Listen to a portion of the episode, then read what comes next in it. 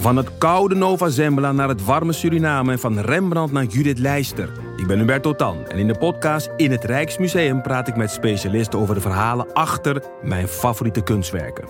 Nieuwsgierig? Beluister nu de nieuwe afleveringen. In de podcast Radio Romano met Noortje Veldhuizen Met Marcel van Roosmalen. En met Roelof de Vries. brengen we alle drie elke week een zogenaamde signalering mee. Wat heb jij nou weer bij je? En aan het eind bepalen we wie de winnaar van de week is. Echt een angstcultuur Lege huls die je er bent? Ja, dat gaat eigenlijk altijd onvriendelijk. Luister nu naar Radio Romano bij Podimo. Via podimo.nl slash Radio Romano luister je 30 dagen gratis.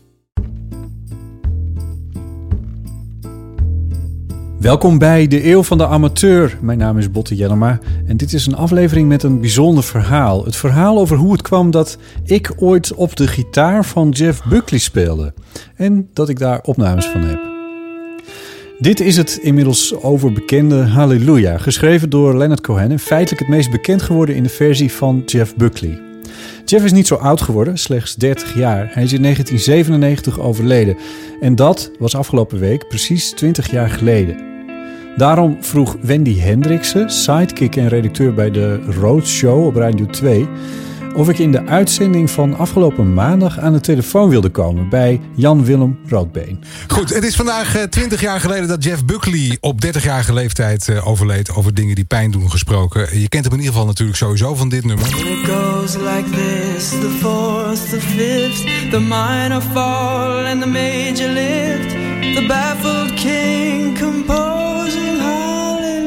Tja, zijn uitvoering van eh Hallelujah. Zijn overlijden is tot op de dag van vandaag omgeven door mysteries. Botte Je- eh, Jellema maakte jaren geleden een radiodocumentaire. Eh Botte, goedenavond. Goedenavond, Jan Willem. Ja, eerst maar eens even eh, over zijn dood. Er doen veel verschillende verhalen te ronde. We- weet jij hoe het zit? Wat is, het, wat is eigenlijk het meest Nou- voor de hand liggende verhaal? Nou ja, het officiële verhaal. Hè? Het officiële verhaal is dat het helemaal niet mysterieus is, maar dat hij is verdronken in een eh, zijtak van de Mississippi.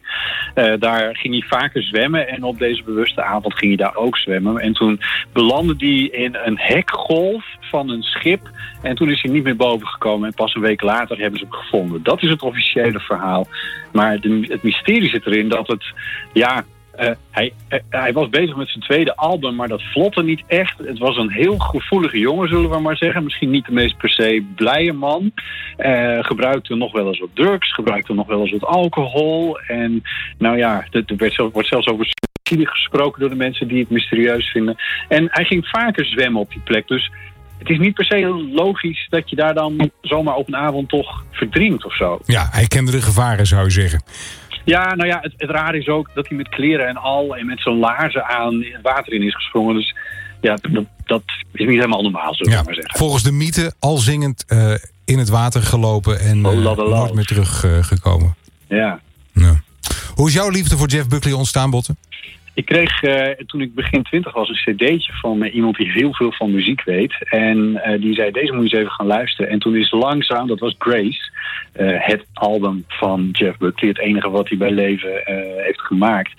En dat album is langzaam maar zeker is dat op, mij gaan groeien. Hoe zeg je dat in goed Nederlands? Ik, ik begon eraan te wennen en, en begon het onwijs mooi te vinden. En zoals eigenlijk iedereen kreeg ik toen ook al snel een Halleluja-verslaving. Eh, want eh, ja, dat is, is zo'n mooie uitvoering van dat nummer. Eh, en toen begon ik dat ook een beetje op gitaar te spelen. En ik raakte ook, niet in de laatste plaats, echt wel gefascineerd door zijn stem. Die, die prachtige tenor. Die, eh, nou ja, ik heb het zelf niet uitgerekend, maar iemand heeft gezegd het was vier octaven. Maar hij kan onwijs hoog zingen en dan ook nog steeds zuiver. En dat, ja, dat, dat is magisch. Echt zo mooi. En daar begon ik steeds meer waardering voor te krijgen. Hij is maar 30 geworden. Heb jij een verklaring waarom hij pas na zijn dood zo bekend is geworden? Of was hij al heel hard op weg? Ja, nou, in, in, naar mijn idee, eh, nee, hij was niet heel hard op weg, want het was echt wel een beetje een obscuur eh, album. Heel veel verkocht het niet toen het in 1994 uitkwam. Ehm, dat is eigenlijk pas een beetje begonnen na 1997, toen hij dus dood was. Maar mijn verklaring daarvoor is dat dat album, Grace, dat enige album wat hij heeft gemaakt, dat dat eigenlijk best een complex album is. Is niet één muziekstijl of zo. Het, is, het, het, het heeft dat halleluja, wat heel sacraal is. En er staat zelfs nog een soort koraal op wat hij zingt. En aan de andere kant staan er nummers op die echt heel erg richting Nirvana gaan. We hebben het natuurlijk over de jaar, begin jaren negentig. Dus dat, dat klopt dan wel weer in die tijd. Dus een beetje die grunge sound zat er ook in. En, en, en heel veel dingen ertussenin. En liedjes die niet per se een duidelijk couplet en een duidelijk refrein hebben. Dus het vraagt echt wel eventjes laten we zeggen, twee, drie keer doorluisteren voordat je dat album echt een beetje begrijpt. En ik denk dat dat de reden is dat hij bij eh, Leven niet zo enorm is doorgebroken. Wat is jouw favoriet als het gaat om Jeff Buckley nummers? Nou, ehm, van Grace is mijn favoriet in ieder geval Dream Brother. Omdat daar alles in zit uh, wat hij ongeveer kan. Het is echt een magisch nummer. vind ik heel erg mooi. Maar eigenlijk vind ik Everybody Here Wants You nog veel mooier. En dat is een beetje omdat dat uh, postuur is uitgekomen op een plaat die we ja, eigenlijk nooit in zijn geheel hebben gehoord. My Sweetheart the Drunk. Uh, en daar op, met Everybody Wants Here, of uh, Everybody Here Wants You, kan je een beetje horen hoe Jeff misschien had geklonken mocht hij nog hebben geleefd later. Dus dat nummer. No, everybody here wants you.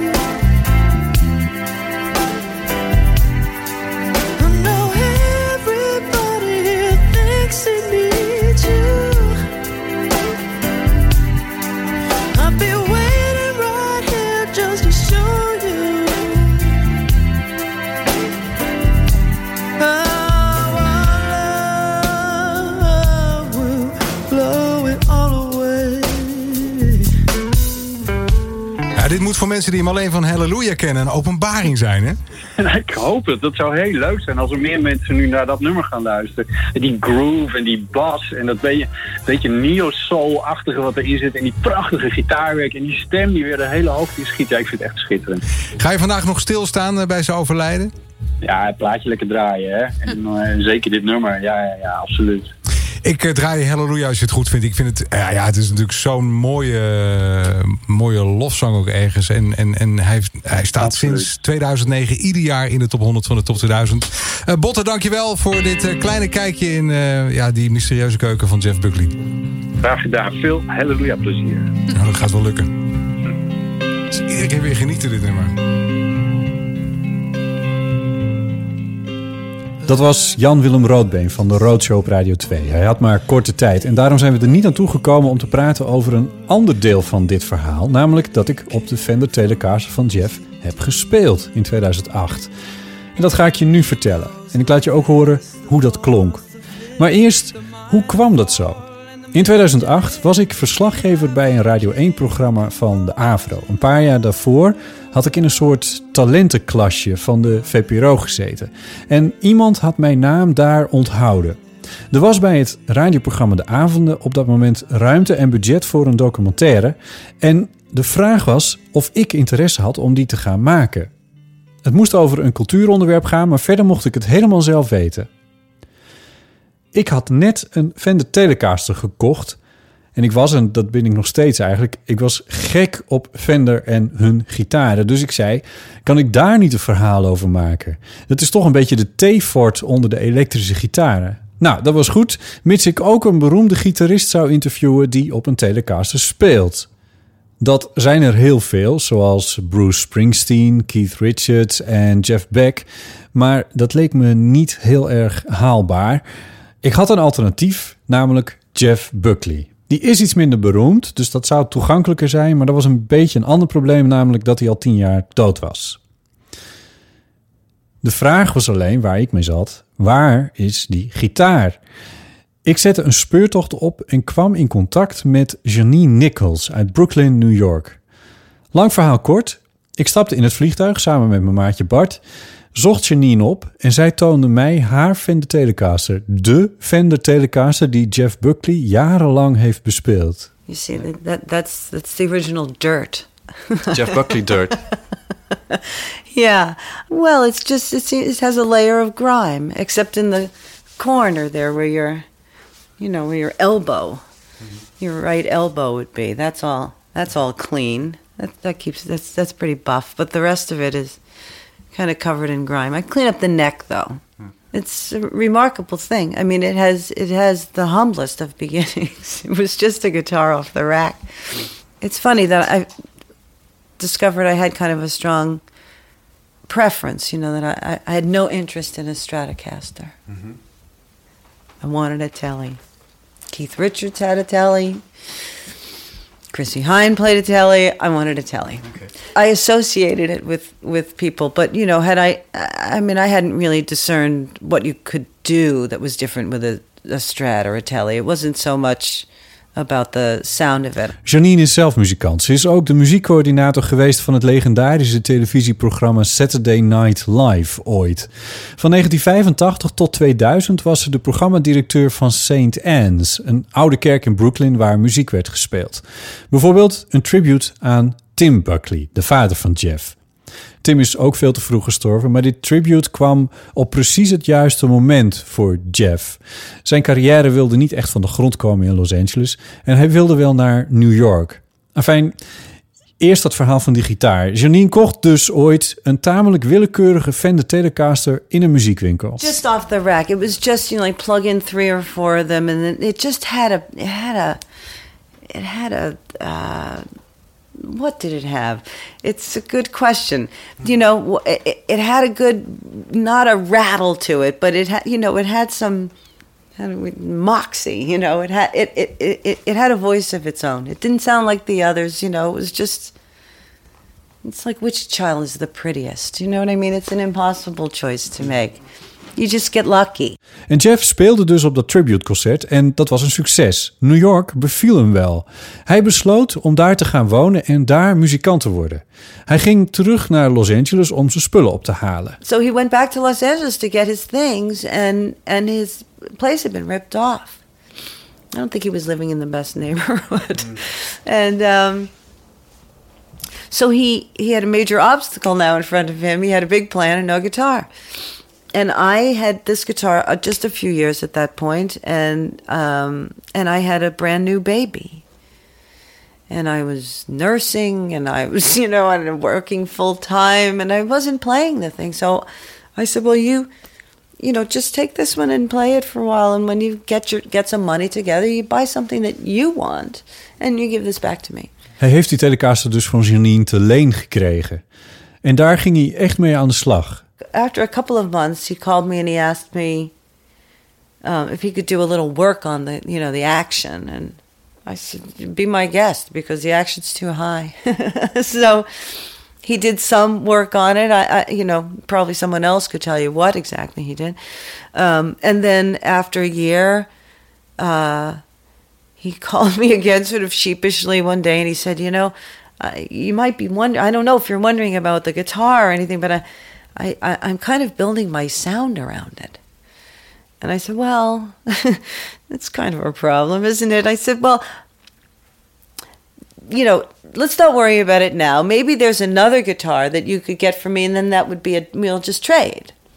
And he said, "Oh, that that would be good. You, think about what guitar you would want." "Oh, Okay, I'll think about it.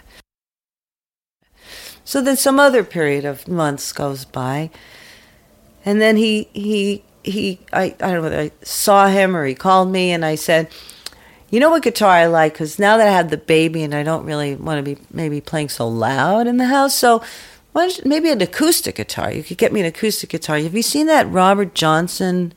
acoustic that Gibson's putting out. Oh yeah, that, yeah.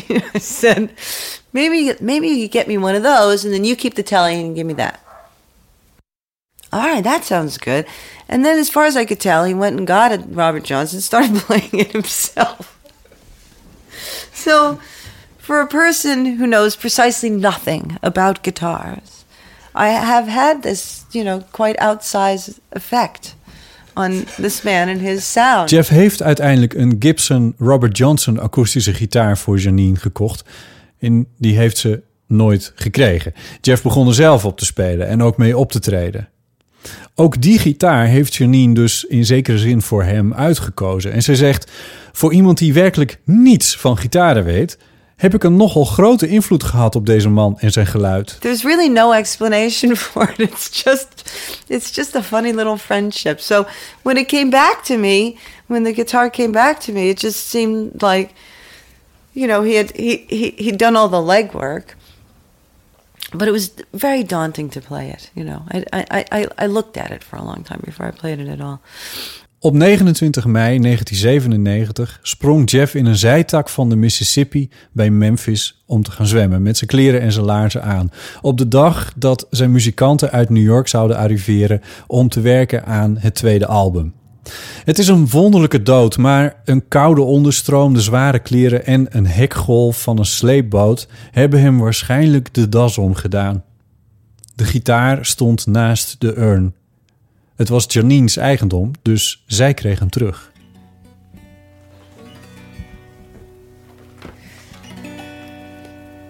So now, perhaps we should switch, and Yeah. Uh, you play the guitar, and I'll hold the the microphone. Does that sound good?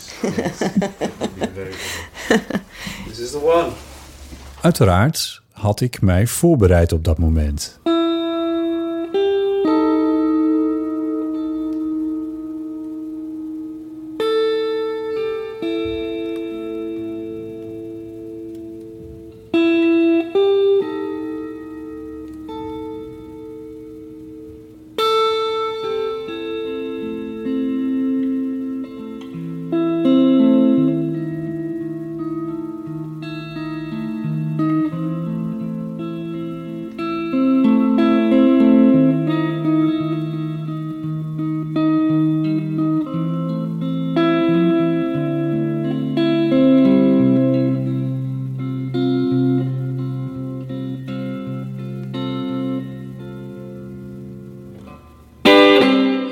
You see the feeling that you have. You know, you feel like, oh, I'm not good enough to play this. This uh-huh. guitar is, you know, he was a great guitarist, and I'm no good, and you're good. I'm really not good. And so you you you know, I I I guess I can get defensive about it. You know, like like why I still have it.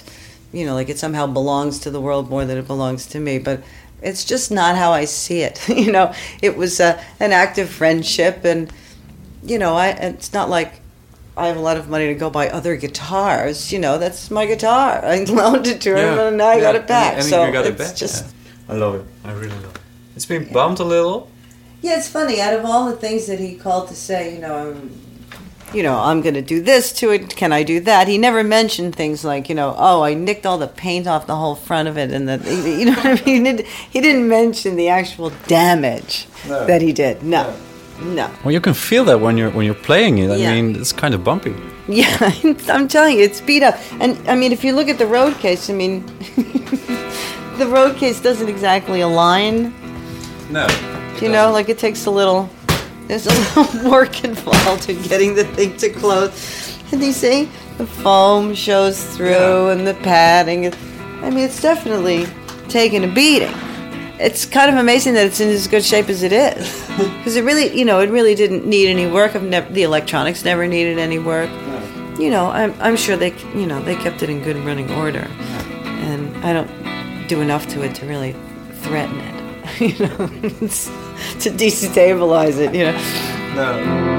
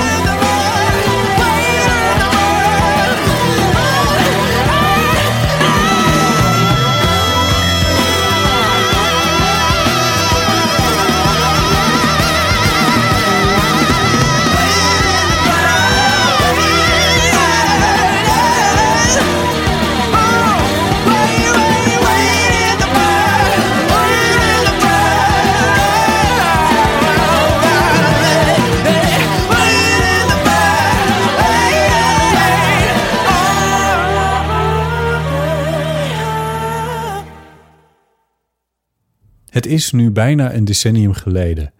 Maar nog steeds voel ik vlinders in mijn buik als ik me realiseer dat ik dit rock'n'roll reliquie in mijn handen heb gehad. Dit is hoe dicht je bij Jeff kan komen, denk ik. It must. Where else would it reside? You know, I think it. I think it must. I, you know, I think to the extent that a person can, you know, inhabit an instrument, I think he probably does. Most, so many guitarists that I know have so many instruments, and um, but you mean he didn't have any money. He was just, you know, living from hand to mouth. So he didn't have the option to find to have a guitar for every occasion. He had to find, you know, represent the occasion in the guitar that he had. So I think he he really worked this instrument a lot, and um, uh, no doubt, you know, had he were he alive today, he'd have a forest of guitars in his house, I'm sure. But at the time, he just had a couple you know, I, I suppose he did. You know, like do you think a violin that you know has been in existence for you know 400 years carries all the people who played it before? I think it probably does. You know, they just it's it's funny how things warm to you, how instruments you know mold to your body and and you to them, and you know even like this new amplifier that I have. You know when you first get it, it's like the tubes, you know, they got to warm up, they got to acclimate, the temperature changes, you know, and you can hear it. So I'm sure it does. I'm, you know, I, I hope it does. I regard it that way. You know, it's it's it's a it's a nice uh, reminder of a really you know wonderful, important friendship. He's a really delightful person.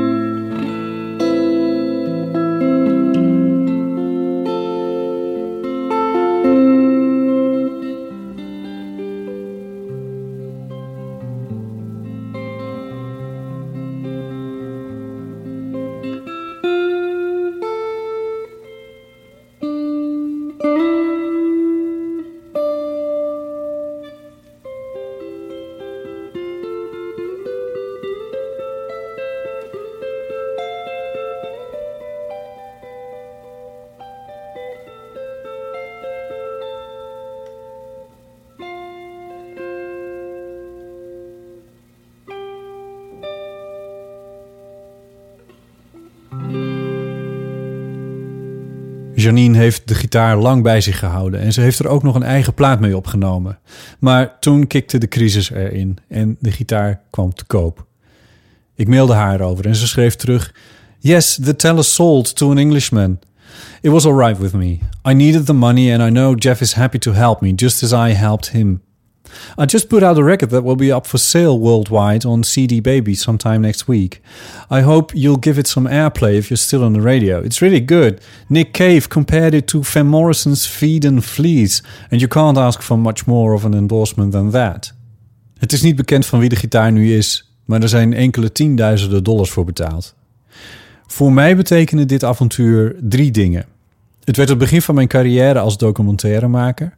Het werd het begin van het werken bij De Avonden, wat ik uiteindelijk ook nog vijf jaar heb gepresenteerd. En het is een goed verhaal dat ik nog altijd graag vertel. Het album van Janine Nichols heet First Ones en is te koop in iTunes en te vinden op Spotify. Dit, tenslotte, is het openingsnummer Sigh of Relief met de Telecaster. breathe a sigh of relief